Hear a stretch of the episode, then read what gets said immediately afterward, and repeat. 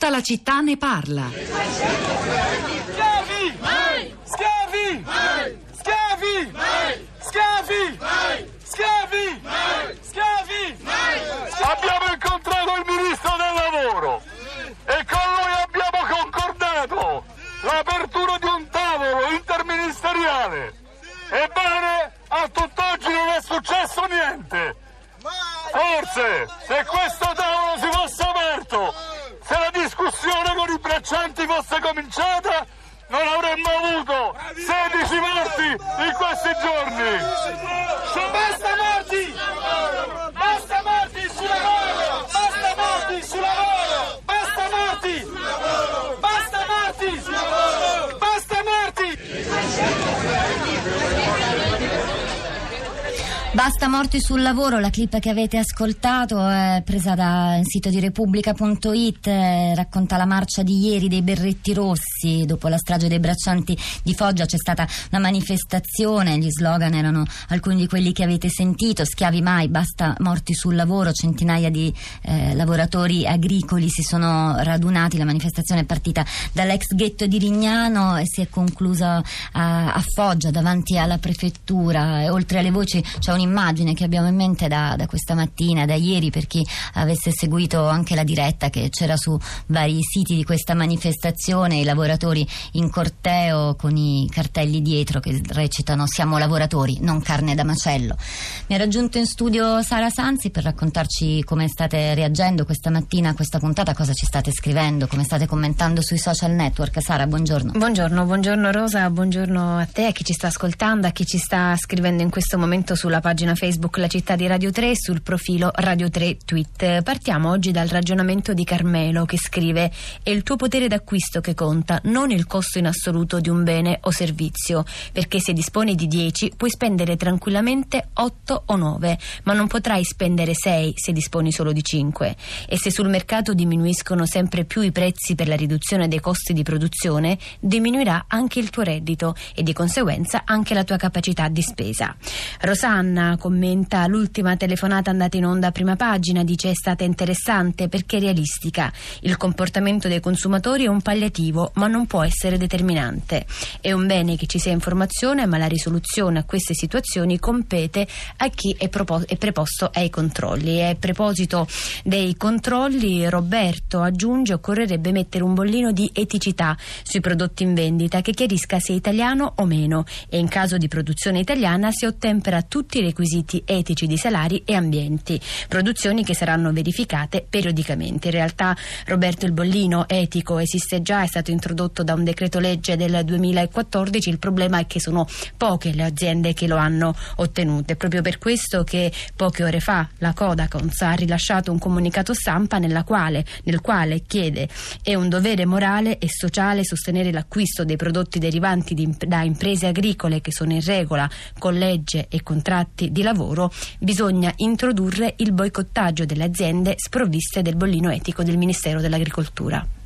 Allora c'è il messaggio di Isa che vi voglio leggere, dice alla fine sono i più poveri a sfruttare indirettamente gli ancora più poveri e poi Saveria dice ma quelli che dicono che possono comprare nei supermercati solo sotto costo hanno mai almeno provato a cercare un contadino nella loro zona? E ancora Dennis scrive io regalo i miei pomodori oltre a mangiarli per circa 5 mesi l'anno perché non considerate coloro che cercano di stare ai margini di questo totem? Li consideriamo volentieri, le vostre esperienze e testimonianze sono la parte che arricchisce di più questo programma. Sentiamo anche cosa hanno da dire gli ascoltatori che sono collegati con noi. La prima mi sembra che sia Valentina, buongiorno. Buongiorno. Da dove eh, chiama gra- Valentina? Io chiamo da Marzabotto. E grazie per questo spazio e per questa puntata. E secondo me è una buona notizia, deve essere visto così, come qualcosa di positivo. Il fatto che noi consumatori siamo responsabili vuol dire che possiamo cambiare le cose. E cambiare le cose comprando meglio e comprando meno, perché comunque lo spreco io lo vedo tutti i giorni, eh, lo vedo eh, nei cassonetti, lo vedo nelle mense scolastiche, lo, lo vedo dai fruttivendoli che mi dicono che eh, le persone spesso non comprano dei prodotti perché magari non sono belli esteticamente. Ecco. E comprare meglio soprattutto a livello locale grazie ai mercatini, grazie anche al negozio locale dove comunque ti puoi far consigliare, anche il piccolo supermercato locale e soprattutto i gruppi di acquisto che oltretutto garantiscono anche cibo eh, biologico, comunque coltivato con rispetto dell'ambiente. E sì, prego Valentina, voleva concludere? No, no, per ultima cosa, oltretutto sono anche luoghi di aggregazione perché troppo spesso il consumo è anche legato alla solitudine, all'ansia, si compra anche in luoghi anonimi. Ecco, volevo solo sottolineare quest'ultimo Era aspetto. un altro elemento, quello della solitudine del consumatore che aveva messo in luce Vanni Codeluppi, nostro ospite poco fa. Grazie Valentina. C'è anche Fioralba, buongiorno. Buongiorno. Lei chiama da? Io chiamo da Zagarolo. E vi ho scritto perché facevo riferimento appunto ad una legge che è di qualche anno fa, forse la stessa che avete citato voi, mi ricordo il ministro Martina per l'agricoltura. La legge contro il caporalato del 2016, sì, a firma dell'allora ministro Maurizio Martina.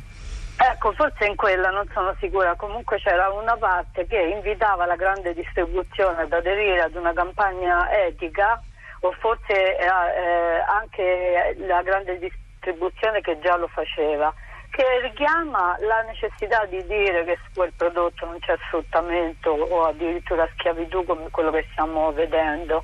Io faccio spesa regolarmente perché fare la spesa può essere anche un piacere, ma si fa anche di corsa e si fa anche per spendere poco.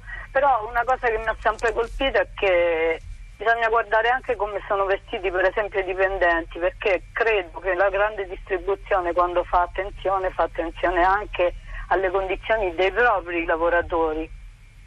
Quindi io quando è partita questa campagna che diceva appunto il lavoro nero non dà buoni frutti anche con delle immagini e questa immagine questo slogan era all'ingresso del supermercato in cui faccio spesa e questa cosa mi dava e mi dà fiducia sull'attenzione che quel punto vendita, che quella catena, perché è una grossa catena di distribuzione, io faccio spesa alla COP normalmente, con, soprattutto per questi elementi. Poi non è vero il discorso di spendere di più, di, forse comprare di meno, ha ragione l'ascoltatrice che mi ha preceduto.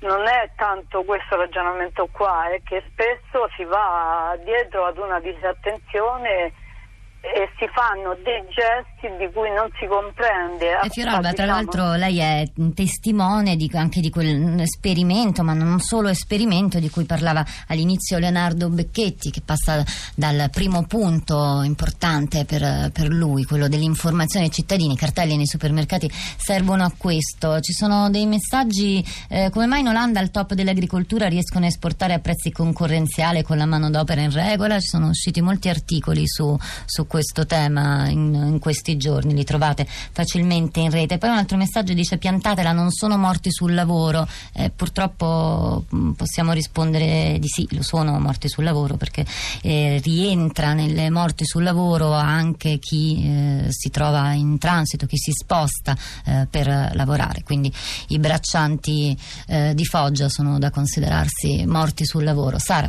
Rosa ci ha appena scritto Ricky, un tempo erano i palloni cuciti a mano dei bambini sfruttati e ammazzati, poi le magliette, le camicie confezionate in Bangladesh stipati in palazzine che crollano. Buoni propositi, ma basta stare a guardare le persone nelle chiese del consumo per capire. Su Facebook, sempre Sabrina, leggiamo una parte del suo messaggio, dice inutile che ci dicano che se comprassimo le cose che costano di più avremmo più qualità e magari non aiuteremmo gli sfruttatori, ma bisogna fare i conti con la realtà. E come per le tasse, sarebbe giusto che l'idraulico, per esempio, mi facesse la ricevuta, così non potrebbe evadere, ma se non posso detrarre il costo e senza ricevuta mi fa il 20% di sconto, a me che prendo 1500 euro al mese, cosa conviene? E sempre sul, sui prezzi si torna con molti messaggi che arrivano. Questo dice perché oggi fate sembrare anche il cibo un prodotto di lusso? E in realtà no, non sarebbe stata questa l'intenzione. Leonardo Becchetti più volte ha sottolineato come non necessariamente questo implichi un aumento dei costi della spesa per uh, tutti noi, ma probabilmente un aumento degli sforzi per l'informazione. Eh, questo senz'altro sì. C'è anche Cecilia collegata con noi. Buongiorno. Buongiorno, buongiorno a tutti. Lei da dove chiama e cosa voleva dirci? Io chiamo dalla provincia di Varese e ho mandato un semplice messaggio. Eh, io sono una mamma di tre bambini, quindi mi capita spesso di andare al supermercato a fare la spesa e spesso io e mio marito ci interroghiamo un po', nel senso mh, mm, preferiamo magari andare al supermercato, spendere qualcosa in più per comprare magari che so, la carne piemontese piuttosto che l'aglio italiano, piuttosto che guardiamo, cerchiamo di guardare tutte queste cose e magari investiamo un pochettino meno noi personalmente, non so, sulla macchina, sui vestiti, eh, sul telefonino di ultimo modello. Noi semplicemente facciamo questo per cercare un po' di dare il nostro contributo. Ecco. Eh, grazie Cecilia per la sua testimonianza. Sara. Rosa, iperinformati, infedeli, sapienti combinatori di canali d'acquisto fisici e digitali. E questo l'identikit del nuovo consumatore secondo il Censis che in una eh, ricerca pubblicata lo scorso anno focalizza la sua attenzione sulla, sulla rete, sul modo in cui i consumatori utilizzano la rete e in particolare i social network che sono il luogo insieme ai blog dove si decide se e che cosa acquistare. Dice il Censis e aumenta aumentano i giudizi sui prodotti nei social network e nei blog e il consumatore stesso diventa produttore di informazione. Cresce inoltre il numero degli italiani che eh, verifica un prodotto nel negozio fisico per poi invece acquistarlo online. Tornando invece ai nostri consumatori veri, reali, quelli che ci stanno scrivendo sui social network, abbiamo Vinni che dice attenzione, il costo è dato dalla sovrapproduzione, non dallo sfruttamento o perlomeno è scollegato da situazioni di di sfruttamento della manodopera. Meglio il sottocosto che buttare tutto. Produciamo infiniti beni e alimenti in quantità superiori al fabbisogno, ma questo è il libero mercato in cui ogni produttore è convinto e spera di collocare le sue di merci. È comunque un grande vantaggio appunto per chi non vive nell'oro. Non è solo una questione di reddito, comprare fuori dalla grande distribuzione è più faticoso ma non necessariamente più costoso, dice Valeria. E poi Lorenzo, l'agricoltura, la politica, l'economia cambieranno se cambieranno le scelte e le persone. Siamo noi a indirizzare queste scelte e dobbiamo esserne consapevoli. Ora partiamo, lasciamo la linea a Lovely Planet che ci porta con la quarta puntata a Ventimiglia, città di confine. Vi salutiamo da questi microfoni Rosa Polacco e Sara Sanzi, di là dal vetro Piero Brancali alla parte tecnica, Piero Pugliese alla regia regia, Costanza Spocci e Cristiana Castellotti alla cura vi salutano, vi danno appuntamento a domani per tutta la città ne parla alle 10.